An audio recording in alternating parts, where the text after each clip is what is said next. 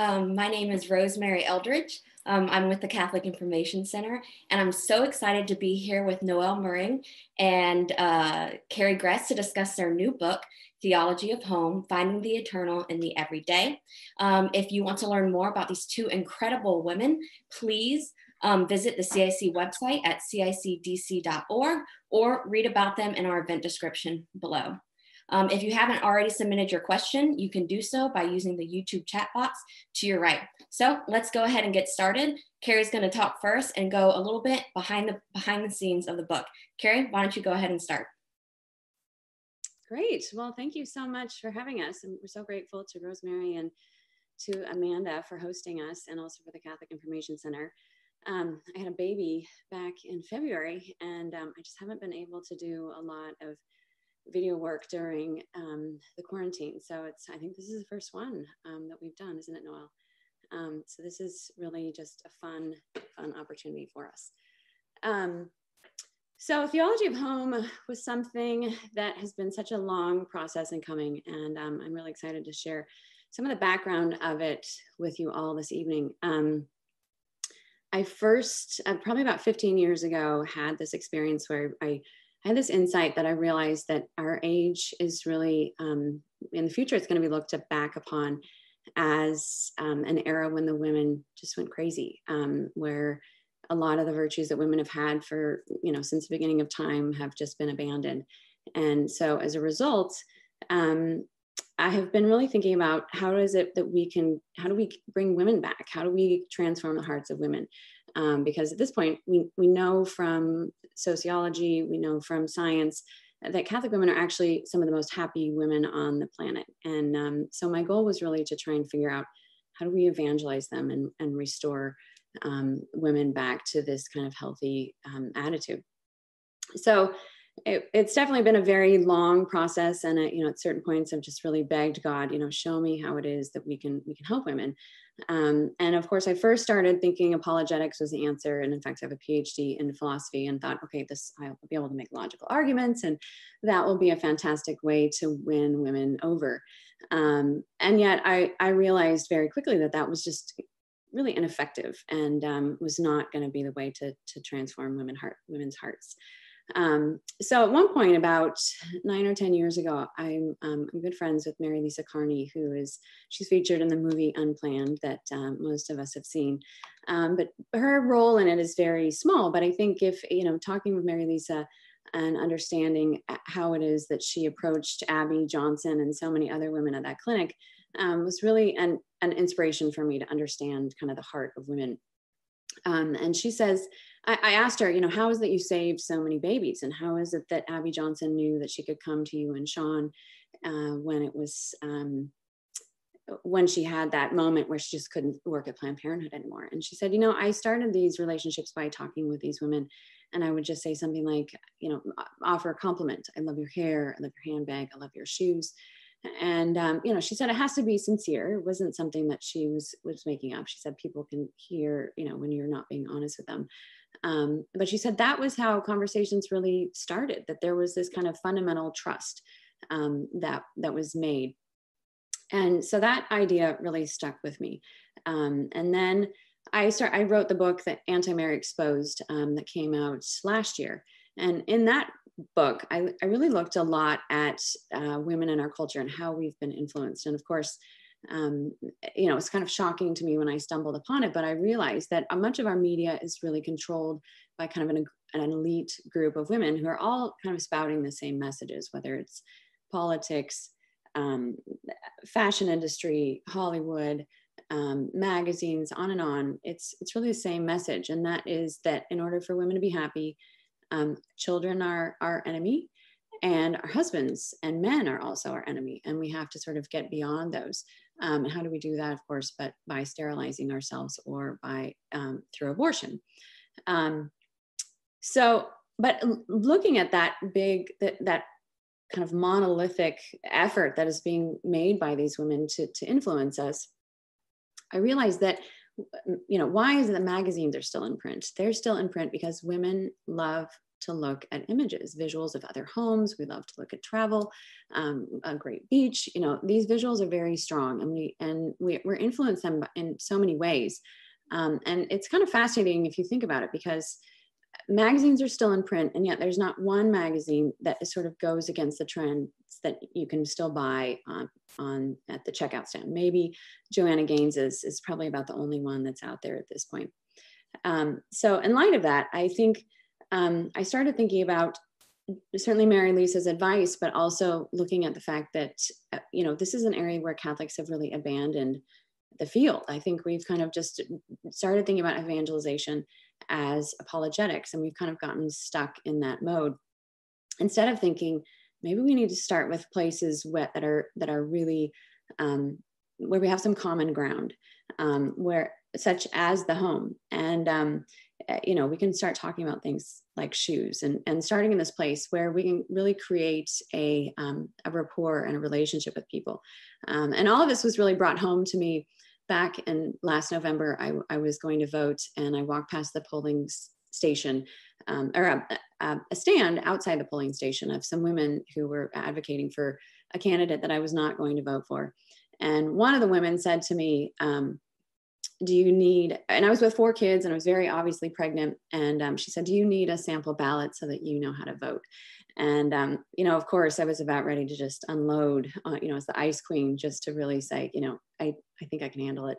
Um, but before anything rude came out of my mouth, the other woman said, looked at my kids and she said, Oh, I love your kids' boots. And it was this fascinating experience because I realized in that instance that emotionally, I just, this switch was flipped. I was a totally different person on an emotional level. And I probably could have talked about that, talked about my kids' boots for about 20 minutes. But intellectually, I knew exactly what had happened. That, you know, this woman's question about teaching me how to vote didn't resonate at all with me, but boots went a really long way. Um, so I was fascinated by how, you know, how effective Marilisa's advice was to me in, in that very moment, um, that it actually works. Um, so I think that all of that was kind of all these ideas were sort of churning in in my mind as far as how do we how do we reach out to women again? And um, if you want to even think about how much Catholicism has sort of abandoned the marketplace, um, you know, there's 35 million Catholic women in America. It's almost the population of Canada. Um, so it's fascinating to think about. Uh, you know, we're always told, oh, you couldn't you couldn't make money off of a magazine like that well maybe you couldn't but i think that there's a lot to be said for actually trying to populate the marketplace again with catholic ideas and we saw this very clearly noel and i struggled with this um, and and megan as well when we were trying to find our um, endorsers for the book. We don't have a joanna gaines. Um, we don't you know there aren't lifestyle magazines and a lot of lifestyle sites that are specifically catholic. In fact um, a lot of the lifestyle site, sites that might be sympathetic to it are also would would not be sympathetic to it because the fact that there's a lot of um, sympathy for the LGBTQ um, community and they don't want to offend anybody in that community. So it, it's interesting to see just how much of a desert it really is um, between products, lifestyle products. Um, I think that there's some good things happening with other products in in the marketplace in Catholic marketplace but it's certainly not something that is is heavy. And um, so it's been fun to see women respond to this book because there's nothing like it. And um, you know, I've had some women say, come to me and say, you know, I was in tears when I read this book because um, I just had never seen myself in a magazine. You know, so many of us will read, will flip through a magazine, and we have to skip over the, all the the birth control ads and all of the, the advertising for things that we don't like or the stories that are go against our faith. But to find a book that really hits home on so many different levels um, i think is an important thing to helping us not feel invisible um, in the culture. And i think so many catholic women feel that way. And there again there's so many of us um, and yet we feel so isolated because this market is just not being hit upon. Um, so all of that was sort of the background that I, I actually was on my treadmill listening to a song about home. And it struck me that you know all of our efforts are really about trying to get our, our families home trying to get ourselves home trying to get them home to heaven with god. That's really what uh, every effort is that we're trying to do. And it seemed like there this was a, just a great opportunity to, think about God's home, but also how do we make our own homes um, avenues to that? You know, our homes can be a foretaste of heaven, or they can be a foretaste of hell. Um, and this this phrase, theology of home, came to me. Um, so th- from there, that's when the book really evolved and took shape. But we knew that it, it needed pictures, that it needed to be illustrated, that people needed to see what a, what a family looks like, what healthy Catholic women look like. Um, that we're not it, we're not what the the matriarchy, like as like I like to um, call these elite group of women um, that that influences us so heavily. We are not what they say we are. We are not doormats. We're not uneducated. Um, and we have joyful and abundant and beautiful lives. And so we really wanted that to come across in the pages of, of this book. So I'm going to turn it over to Noelle now and let her just describe kind of the, the layout of this book too. Hi, thanks so much for having us. And this is such a great forum to be in. And we're so grateful that for all the support we've gotten from so many of you. So yeah, Carrie and I were so excited about talking about this book that we love so much, has meant so much to us. And I think what she references about sort of having this experience of a disconnect where we saw an image of what the life was like to be having all these kids and you know being at home or you know working but then also you know really valuing our home life and if and the, what the life of the catholic woman looks like. And it felt so disconnected from what our actual everyday experiences which as carrie was saying was just sort of this life where you're striving to grow in love and generosity and you know properly ordered family life sort of tends to be something more like a ballet where people are giving and you know there becomes this currency of love that imbues and creates this thread that bonds us as a family. And it's really so joyful and beautiful and we didn't see that embodied. So but what we did see which was fascinating is that there's just this huge return to the domestic arts. So for example we have whole networks on television that have sprung up over the past decade that are entirely devoted to DIY or home improvement, cooking shows, um, you know, all sorts of things domestic.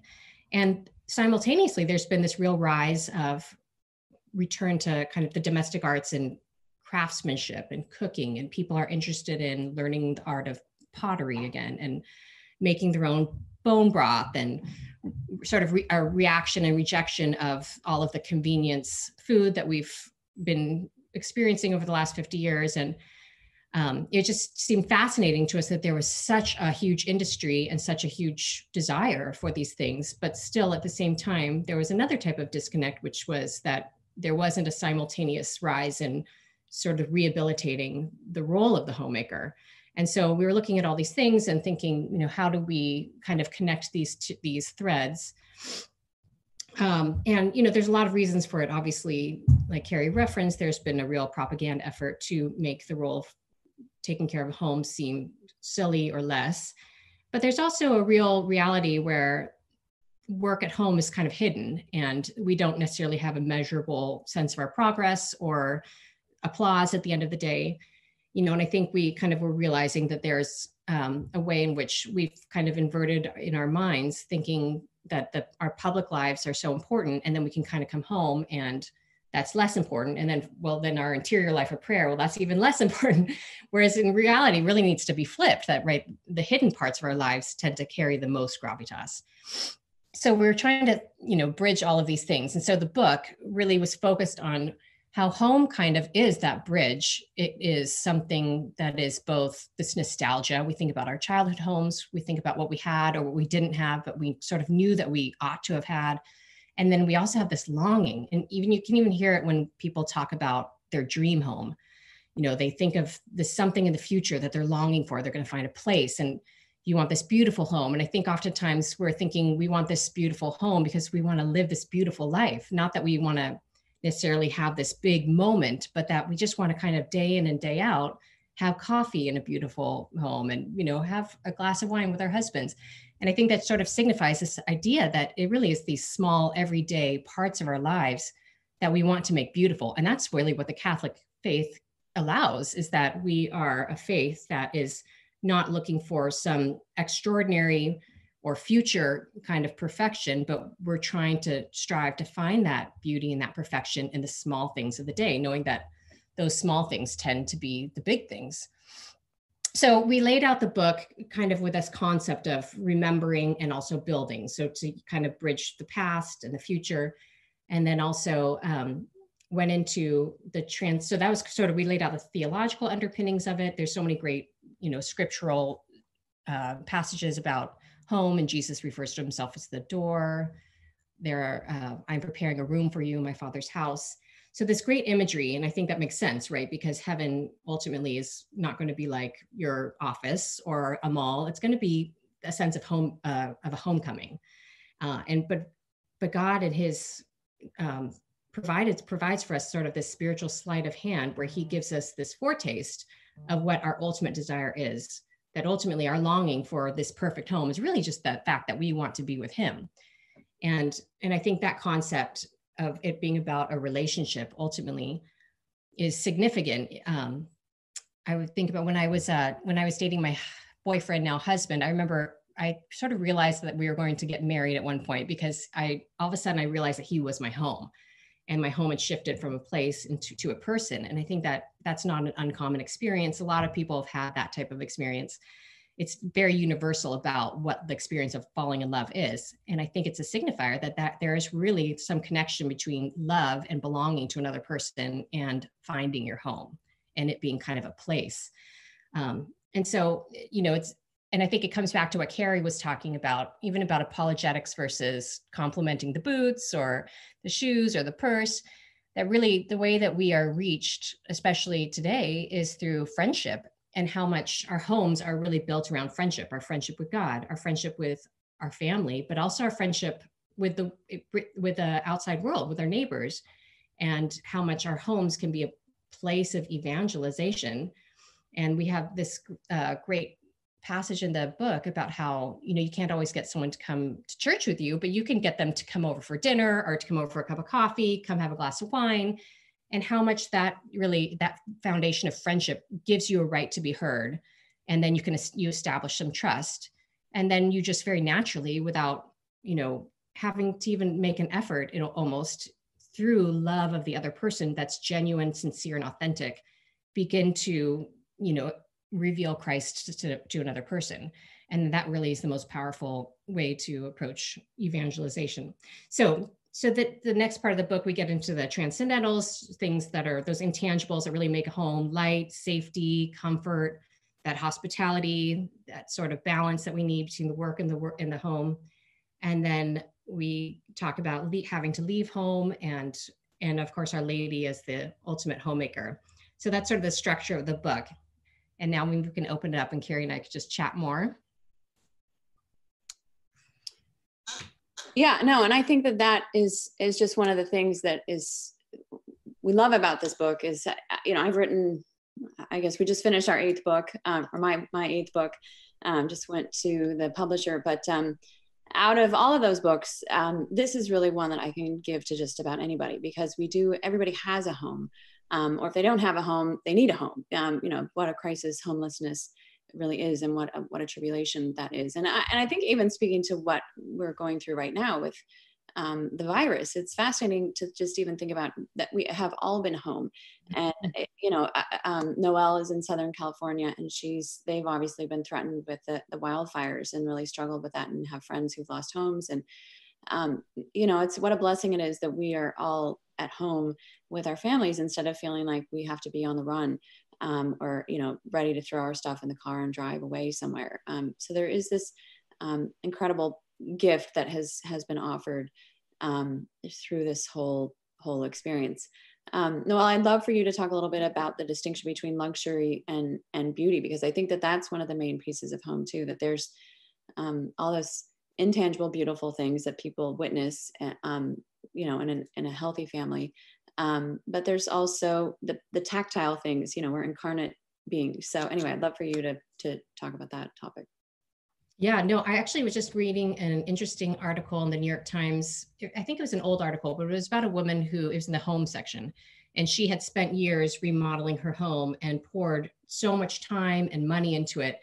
You know, and it was really kind of a seemed like an excess of maybe materialism. And the irony was that at the end of the process, everyone who came into her home was a threat to her the perfection she'd established. and it made her almost reject the material because she had a disordered relationship to it and she sort of realized at the end and just wanted her old simple home back and i think that really kind of speaks to sort of that difference distinction between luxury and beauty that luxury is sort of about ourselves what can i get how can i make people view me in a certain way?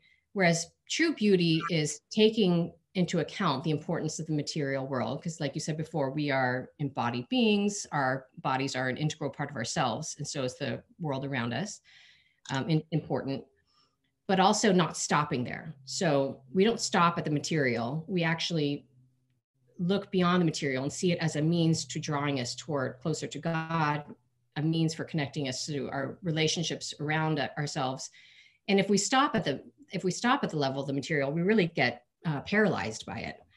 Uh, and the opposite obviously is not good either. The approach of maybe an asceticism that isn't proper to the our state in life. So, you know, it could be that there, there's this great quote in the book about Aristotle said to live outside of civilization, you either have to be a god or a beast. And I think it's similar to to reject matter. You either have to be, you know, a, monk who's called to transcend it or that type of thing, or you have to be you more like a beast, like slovenly. Maybe we're not care orderly about our things maybe we're lazy you know so either extreme you kind of lose the whole kit and caboodle right if you reject matter or if you are materialistic you know you kind of lose it the spiritual world and the material world so really our goal being that we want true beauty which is simple and which is finding that spiritual dynamic beyond and meaning within the things we surround ourselves with. And so the order for our homes and our care and the food we create the glass of wine with our husband all these things are avenues beautiful gifts from god and avenues to connect us to each other and ultimately to him.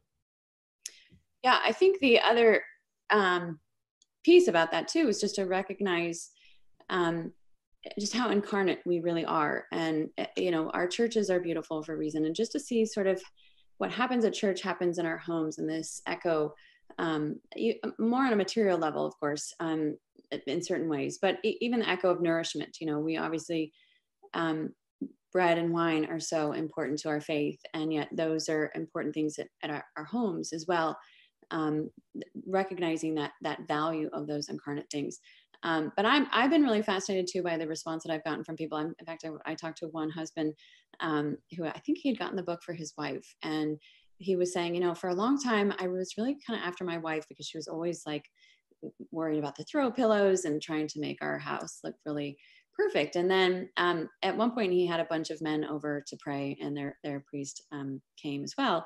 And as the priest was leaving, he said, "You know, I love coming here because I always just feel so welcomed and um, so you know there's just something about your home. Now of course it's not just because she just has those throw pillows. I'm sure she's a lovely woman and she has done an amazing job of, of showing her love through those very tangible things.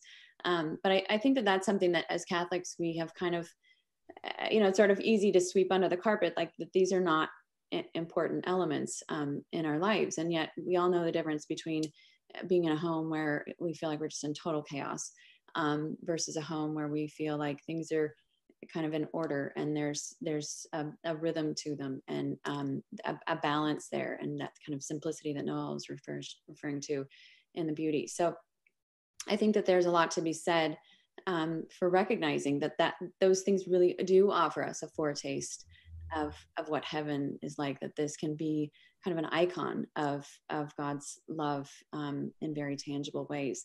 And so I would love to see you know that this work that we have done with theology of home sort of spark and inspire other women to do um, other things with their gifts because I, I, think a lot of times we just are not um, encouraging that because we almost feel guilty about it. We almost feel like, oh, I shouldn't be spending my money this way.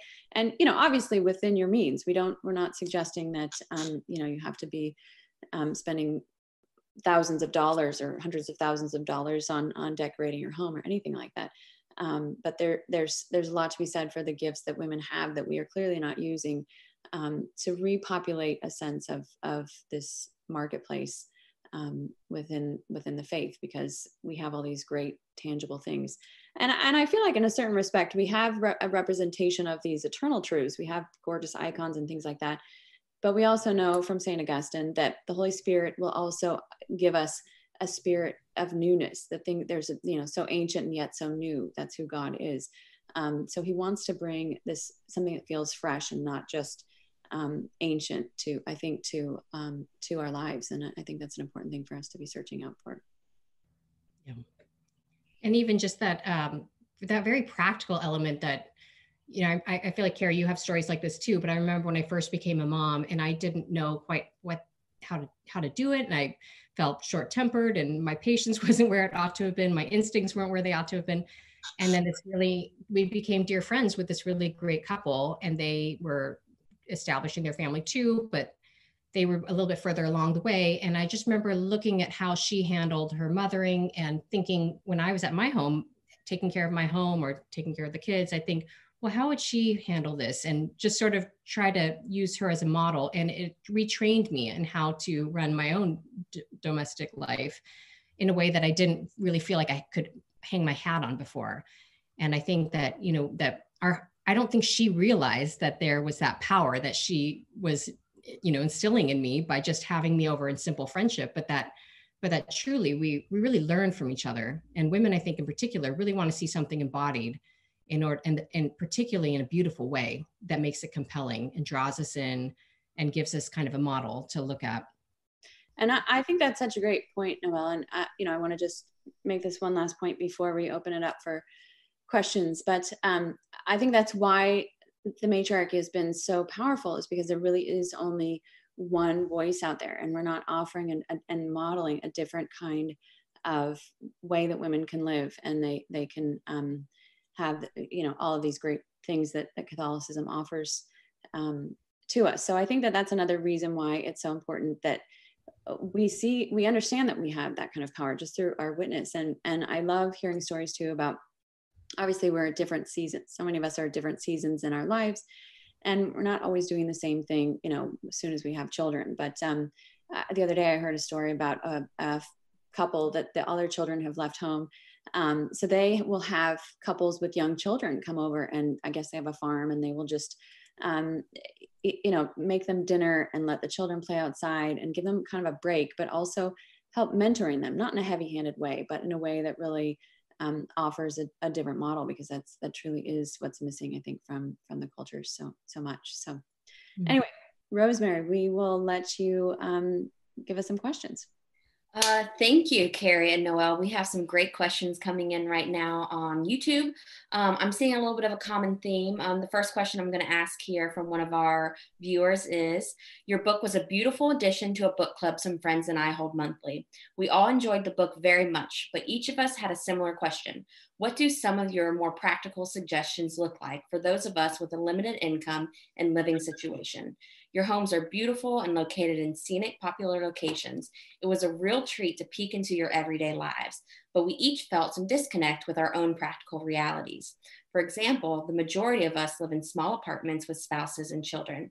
Can you speak to the grittier but still practical details of making any home beautiful? Well, I'll let you start there. Yeah, uh, my home was not featured in the book, I will say. Um, so I will let Noelle speak to it. She's much more uh, the designer than than I am at this point? It's a great question, and it's kind of a long, you know, the eternal struggle the of a life trying to build a home. First of all, I think that it just doesn't come immediately, right? Um, my mother-in-law always says shopping is either time or money. You can't have, you can't, you know, if you have the time, but you don't have the money, then you can kind of wait and do it slowly and find the bargains. If you have the money, well, then you just, you know, do it instantly. Um, but so for when we started out, we had a 600 square foot apartment. We had old hand-me-down furniture. We got something free, like off a sidewalk. I mean, it's just it's it's not you're not going to be where you want to be instantly, but you can still be orderly. You can still do cut flowers, you know, from the yard. Or I think editing things down and bringing in uh, some, you know, flowers or fruit, fruit in a bowl, taking those little efforts of extra care can go a long way. Just and also recognizing that this is what I have and I don't need to, I need to be grateful for what I have. So this is what I have to work with. How can I make this beautiful? You know, it's, it's sort of like there's, I always think about home decorating as analogous to fashion. So I don't want to go follow the trends of fashion that don't work for me. I want to do what is going to bring out you know be flattering for me and and make me feel okay and pull together and for a home you know similarly you don't want you're not going to make a 600 square foot apartment look like a tuscan villa or something you know our house was built in 1960 so we work with what we have um, but then i think practically speaking I, mean, I have i think maybe 70% of the furniture in my living room I found through Craigslist or Facebook Marketplace. Um, I have one, I invested in a couch. I kind of think sofas and rugs or something to invest in. That said, I don't didn't have the money for a beautiful Oriental rug, so I got a jute rug from IKEA, and then I layer cowhides over them because they don't stain. They're super kid friendly. Um, I remember one time seeing this magazine, we first moved in, we had this long white wall, and I saw this beautiful uh, home with a long white credenza built in and then the long shelf.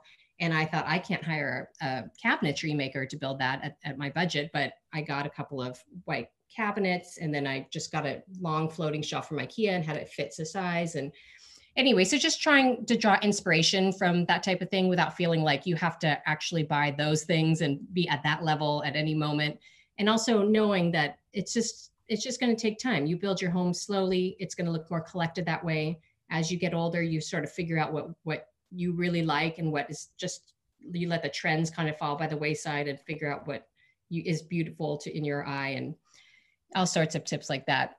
Hand me downs. I love having old historical pieces from you know an old aunt or you know i think that really kind of creates some history in your home and also you know a, a, sense throws into relief kind of the more modern pieces that sometimes we tend to find because that's what we can get and so yeah. And plus there's so much information online now that so many tutorials and i think there's a wealth of information that we can use to be inspired from. And i think our book you know we really wanted to be beautiful. That was important to us. And that's what i want to see. I want to see things that are inspirational. We didn't want to you know just practically speaking have phot- photography of um, something that was dark or you know something like that. So we wanted to be able to have it be something that might inspire people but also not discourage them. So certainly we would not want the takeaway to be any type of discouragement and i hope that that wasn't the case with the readers. You know i would say i actually we haven't held up the book yet. Um, i think anybody's seen the book um, who's not familiar with it. Um, but the one thing i would add too is um, you know there's there's certain things that are just going to be meaningful to us. And um, I had a, a, lamp that had been my father's when he was sick, sick, with pancreatic cancer and when he died. And I, I just kept it and felt like it was something that was really important for me to keep, even though it was, you know, it was kind of a kitschy night light of Our Lady. And, um, you know, unfortunately it was broken and I, I replaced it um, because I just loved having that connection um, with his life. But I think um, gratefully, I had the the privilege of of living in Rome and was able to collect some really beautiful pieces there. But you also can find some great spiritual art now online for really inexpensive, you know, replicas for the, of them or you know things that are really worth saving up for. And um, we have a couple of pieces that I I've been kind of astounded that I was really drawn to, but they had um, the the infant of Saint John the Baptist in them. And um, our latest our child, is something of a miracle child, um, is named John. And so it was just really beautiful to see how the Holy Spirit was seeding that idea in in our hearts and in our in our minds that the notion of being close to St. John the Baptist and and using that name for our son. So there's going to be promptings that you're going to get also um, just in your faith walk and journey and um, things that you're going to be drawn to that may not be um, popular or they may feel kitschy or whatnot but i think those are the kinds of things that it, it's it's quite all right and in fact it's probably important for you to sort of craft your own um, family story based on those saints that are speaking to you in, in different ways Wonderful. Thank you, Carrie um, and Noelle. It seems that we have a little bit of a side discussion going on in the chat right now about the role of feminism um, within the home and within the church. One of the specific questions is As a college student who loves to talk and promote traditional femininity, roles, womanhood, how can I connect to women my age who are not yet married or have kids um, and infiltrated with feminism? Um, and the beautiful role of traditional value in womanhood and motherhood um, Kara, I think this is a great question for you. Yeah, no, this is one of those things that has taken me a long time to find the answer to. So um, I have done the hard work and I've got the, the proof on my knees to show it um, and a lot of prayer. I think the, the real answer is to not really d- dive into the polemics, but to, to really be a witness to to it. I think, um, you know, unless the, the, the polemics come up, I don't think. I think the much better way is to be an incredible friend and to really witness to women what it means to be feminine um, and what it means to be, um, you know, ultimate ultimately femininity is this capacity to shelter others, but also to help them become who God made them to be, to, to help them find ways to flourish. Um, and it's it's not about our egos it's it's about service and serving others and mimicking christ in that way.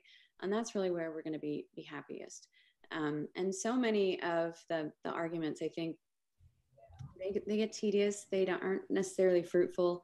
Um, they aren't necessarily helpful. I, I, think there's so many of these things that people can't be talked out of. Um, so i am much more inclined to to again go with the the model of finding common ground, finding things like talking about home or um, life experiences that you share or hobbies that you share, those kinds of things, um, and really building true friendships.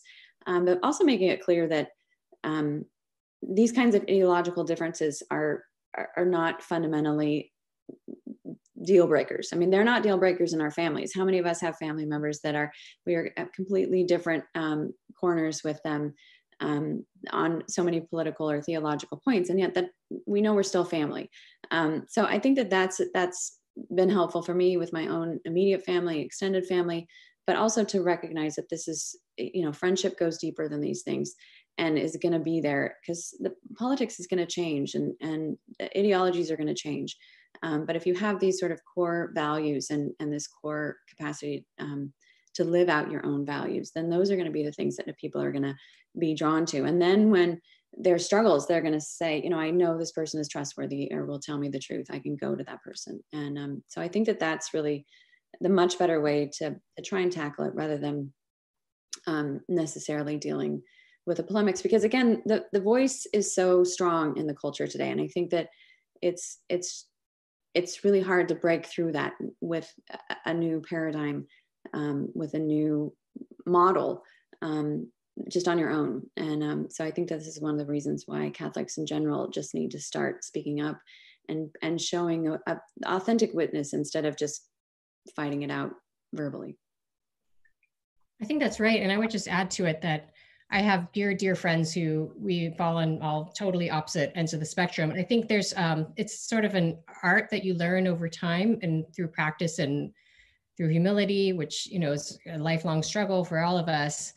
Um, but I think finding the things that I really admire in them is very helpful because people don't, I think people knee jerk assume that if they become friends with someone who's a devoutly religious Catholic person, that there's going to be some level of being judged or judgmentalism. You know, it's that's the, I hear that all the time that that's the biggest, the, their biggest concern is that, you know, that Christian people will judge them. Um, and I, and I think as much as we want to, we can, we need to diffuse that because really, I don't think that that's how Christ made people feel. I think he made them feel seen and he made them feel known and loved. And so our friends need to know that first and foremost, our friendship is not dependent on us trying to com- convince them of something, but rather just that we see their value.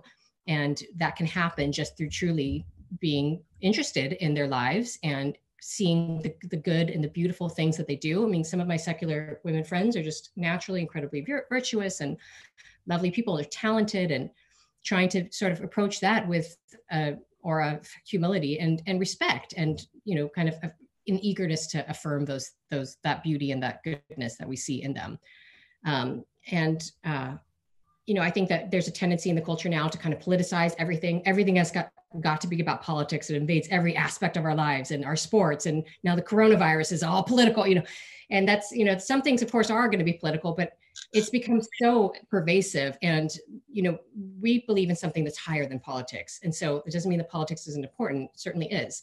But we can't get caught in that trap of being defensive in a posture of you know ready to attack and ready to be attacked but rather to be disarming so that's just something i would add to that conversation which is a good conversation. Noelle, you um, already spoke a little bit about the practical tips of, on how you know the average woman can be draw inspiration from these elegant magazines and apply them to their to their life. But can you talk a little bit more about how making a home how talk a little bit about how a single person can make a you know make a home you know if they're living with roommates etc sure. I mean and that is a trick we we in our book we do talk about you know home is going to look all, like all different sorts of stages. We sort of tend to think of it as family life because that's what the stage we're in now. But we talk about elderly people you know having to leave their home to move into you know a, a nursing home or you know something some other an apartment or to downsize. But also um, I, I talk about when I when I first met Carrie. Actually, we were living in Steubenville. We were going to grad school for philosophy there, and I moved into this really horrifically ugly apartment. It was furnished, and the car- the carpet was like 70s chocolate brown and had like a vinyl brown sofa. Everything was brown and dirty. and I remember I was like, I don't know how to make this a home, and I threw a sheet over the couch. I was like, there, we're done. Um, but you know, eventually, was that we didn't spend very much time there. No, it wasn't a pleasant place. Uh, and I don't think I ever actually made that a home, although I did end up embedding myself in the community and finding such meaningful relationships. And so, it, but I, I never figured out how to make that dingy brown apartment a home. So, what my, I mean, how to, if you have limited means and you're in some place you don't love, I think, well, Carrie can talk about St. Elizabeth Ann Seton, who found great beauty and comfort in a temporary and tricky situation that she was in. So maybe Carrie, you want to talk about that? Yeah, no, I, I mean, I think this is one of the greatest stories I, I have read about a woman making a home.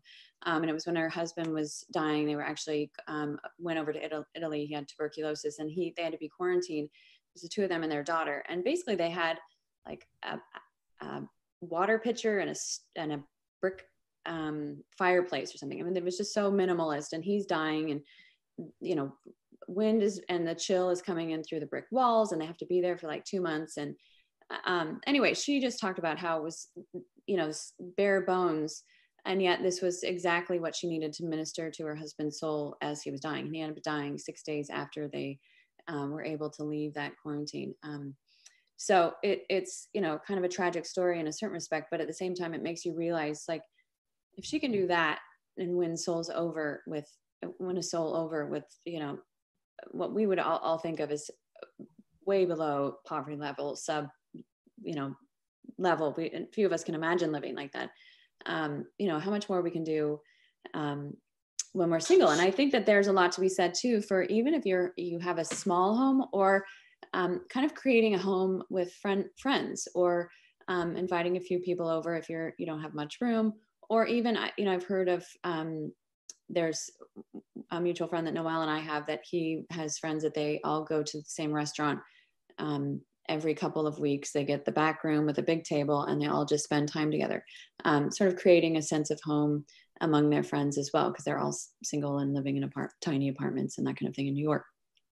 So, um, yeah, I think that there's a lot can be done. I think there's also a, a big, a lot of room for those of us who are married to invite single people to our home for dinner. I know this is one of the things that when I was single, I lived, was living in DC in, in graduate school, and there was a family down in Charlottesville that would I would go down there all the time, and it, there was three generations that lived on the property, and it was just this amazing experience to be included in that family life, and um, that was really transforming because I know that those experiences um, just gave me an opportunity to know myself better, but also to see again this modeling how a, a, a family can function. Um, so I think that there's a lot of generosity um, and creativity that people can can bring to the table. I mean, we can certainly pray about this. How do we make our own um, our own homes a home for us, but also a place where people feel, um, like Noelle said earlier, where they feel seen, where they feel loved, where they feel like they're um, becoming more of who they're meant to be.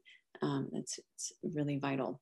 Yeah. And I think also just getting back to that luxury versus beauty thing. I mean, I think we underestimate how much simple beauty can kind of trump any type of material luxury. I was talking to a man who had been a music producer and he had all the money in the world and all these fancy cars.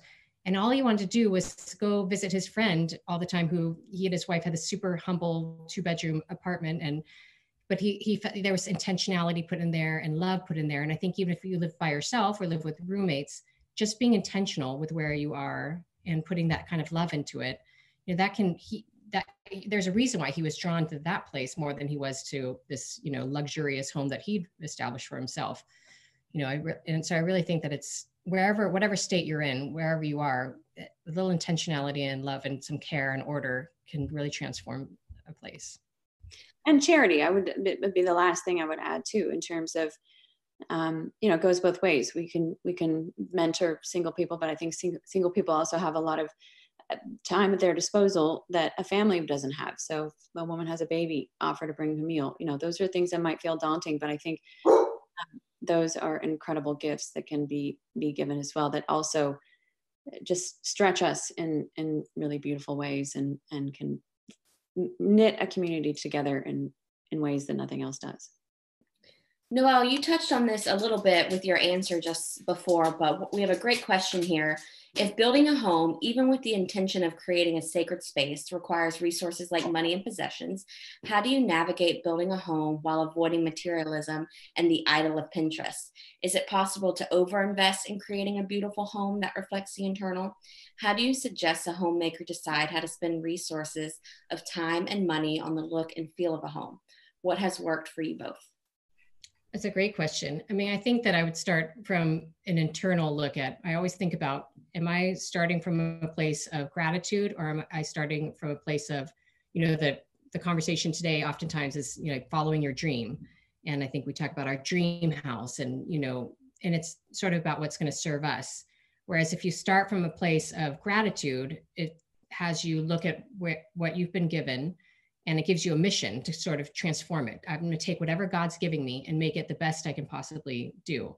So i so I, I, really i guess i would just try to say that you know if if we interiorly order ourselves in the correct way where you know you're if you're going to get a, pin, a pinterest obsession which we're all prone to anyone can fall into that type of thing that's really not coming from a place of gratitude right? It's coming from a place of um, either maybe envy or over a disordered emphasis on having to ha- transform things just right now and make it just like the way I'm seeing it in this magazine or you know that so it really it's really got to start from our interior state. You know what's going on inside and how are we you know thinking about this situation? Um and and and honestly i don't think that it has to be again a, a, a, means a means based thing. I mean i think obviously you have to be able to afford your home uh, versus rent or mortgage but I mean, plants, I think, you know, everyone's using plants now. I've, I've noticed there's been a real uptick in people, just explosion of indoor plants. And I think for a reason, you know, they're inexpensive, we can care for them, and they bring that life and that kind of vibrancy, that sense of verdancy into a home. So, and that's not a, you know, a luxury item really. Um, so yeah, I, I don't know. Does that answer the question? I just would add too, I think we have this fabulous example of monasteries. I mean, these places for centuries are are just beautiful. And it's because they understood, you know, going back to St. Benedict, um, you know, established the monastic system. I mean, he's he he recognized that, like Noelle said, all of these things are gifts and we need to take care of them and, and tend to them um, because they they are a gift from God and we need to um, treat them with respect and and whatnot. And but also recognize hospitality and uh, all of those virtues that go into why we have these possessions um, instead of it just being for vanity's sake or uh, you know because we're keeping up with the joneses or, or whatever. So um, all of those things are, are, are hard to wrestle with. Um, but i don't think that um, i think materialism is something that we are certainly prone to but we're also prone to um, not seeing the value in the material things as well and trying to going the opposite extreme um, to kind of an asceticism that maybe we're not called to as well. So i think those are finding that balance is always a hard thing the next question I have here is very design specific.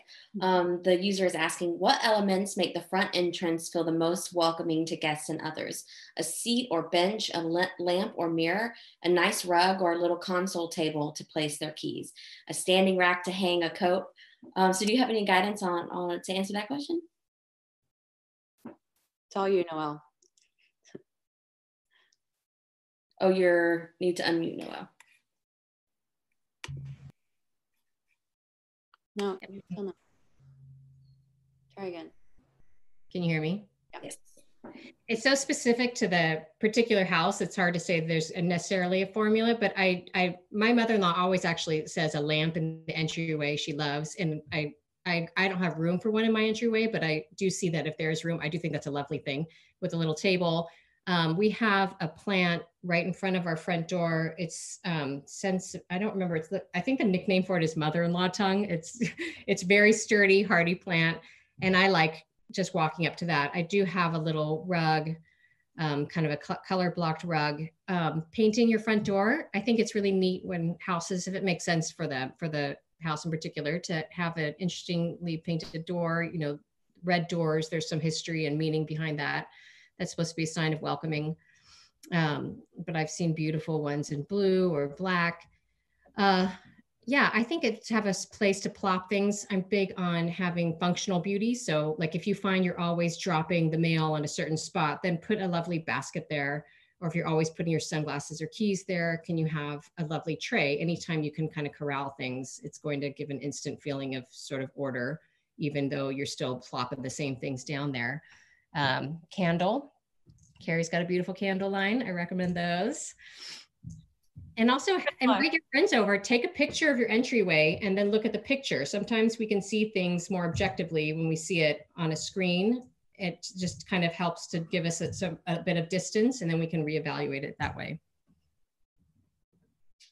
Carrie, do you have anything you want to add or we want to move no, on to the next question? I'm going to definitely leave that. Noelle answered it beautifully. So Perfect. Um, okay, our next question is um, Could you both um, please comment on how your prayer life has been influenced, um, has influenced your view of hospitality and welcoming and building a real home? Um, that's a great question. I like that question a lot. Um, I think, you know, this is one of those things that first of all, it depends a lot on season of life because um, I, you know, we went through the stage where we had four kids really quickly, quick succession, and um, I, nobody was coming to my house. I, you know, I was not inviting anybody over.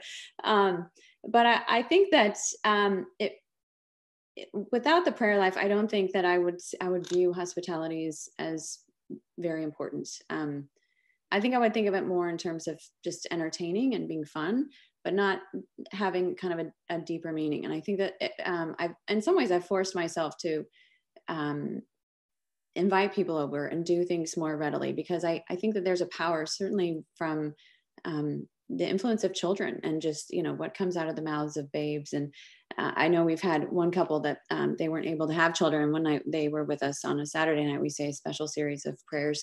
And you know the wife was in tears by the end of these prayers because she just was so touched by the, the beauty of it.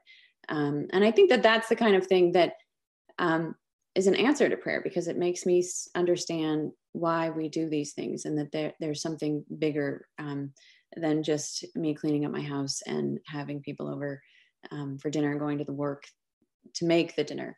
Um, but there's something that's that's much bigger than than these realities. Um, so yeah I, I, think that there's a lot to be said in terms of just the understanding the witness and um, like we were talking about earlier mentoring and and a lot of this can be done too. You know i think we feel like we have to have a, a perfect home in order to entertain people. And i've kind of gotten the point where i i make one blanket apology for everything that's not just so and then just get on with dinner and you know there's only so much cleaning that y- you can do at times so um, that that's sort of my way of skirting all of it letting things be as they are. That's so smart. I, the only thing I would add to that is that I feel like there was a transition for me through my prayer life where I realized that I had been understanding hospitality to be about me. it was sort of, I was performing, it was a performative thing where I wanted to be chic and I wanted to impress my guests. And I realized at some point how how how backwards that was and it was really through my prayer life and through work with a spiritual director that um, you know, being performative is really unappealing. Actually, paradoxically, it actually it's more repugnant than it is attractive to your guests. So you, you're wanting people to think well of you, and actually, what you're you're just becoming sort of self-absorbed. So um, I think that that's what the prayer life gives you, right? It gives you or reorients you outside of yourself into a place of service. And in the, the the beauty of the faith is that in that reorientation, you become happier you know you're really miserable when you're performing and you're really learn happiness through sincerity and through service and through you know making it about the other person and not yourself which is the true meaning of hospitality of course it's supposed to be about the other. Well, we have time for one more question. Um, the question I have here is why do you think there has been such an emphasis on a return to domestic life and homemaking, but still a rejection or downplay of the role of the homemaker? Why is there this disconnect? And that's why you're going to have to read our next book. um, actually, Noelle and I just finished um, our the second theology of home. It's called Theology of Home: um, The Spiritual Art of Homemaking, um, and we really tackle this this topic a lot. You know, why is this? And Noelle touched on it a little bit. Um, part of it has to do with, of course, because homemaker. You know, if you look at the rhetoric that has come from um, radical feminism, Eh, you you've got so you know there's so many crazy things that are said you know what woman has to be mentally ill to enjoy this you know, um, that eh, children are just brought up they don't need mothers you know there's all kinds of this this rhetoric that's been floating around for a very long time um, and the people have just really taken to heart um, so the, the, the message out there is of course that that uh, being a homemaker is a, a bad thing. Um, and yet I I think this trend for all these homemade things is because people are, are, longing for the values that come from a homemaker. They just don't know that that's where it comes from. So um, i think that that that is really um, the disconnect. I think the other um, piece is just that it isn't because it isn't appreciated in the culture. It's a very hard and difficult thing to do um, to always be sort of swimming against the current um, and and that's another reason why you know a book like this I think speaks to women because it's you know you can just kind of you know luxuriate in it instead of feeling like you have to pick through it and feel like there's things that you're not going to agree with or that are going to offend you or whatever. Um, so i think that those are that's really what what is behind it. Um, no i'm sure you have more to add to that oh that was a beautiful answer. I think you nailed it. And i think we're running out of time. I don't know if you want to do one more or just uh, yeah here let's sneak in one more. Um, carrie you kind of touched on this a little bit and at the beginning of the talk, you talked about, you know, women aren't seeing in the grocery store magazines and journals that really speak to their faith um, and their home life. Um, and you talked a little bit about, you know, Magnolia Journal might be the closest thing. Um, one of our speakers um, is asking, you know, you know, if you have plans for another book in this vein or magazine or journal. Uh, have there been any thoughts on that? Well, Noelle and I also host um, theologyofhome.com, which is our current effort at a magazine and getting great content to Catholic women. Um, it's published Monday through Fridays, and it's 10, eight to 10 articles, um, Catholic pieces and secular pieces that speak to the heart of a woman. Um, I think we, we cherry pick them from all, all kinds of media out there. Um, we would love to do a lot more original content and have um, something much more robust. Um, I think that that what I'm finding is it takes a long time for people to sort of get their mind wrapped around this and really see how much women have been affected by the culture.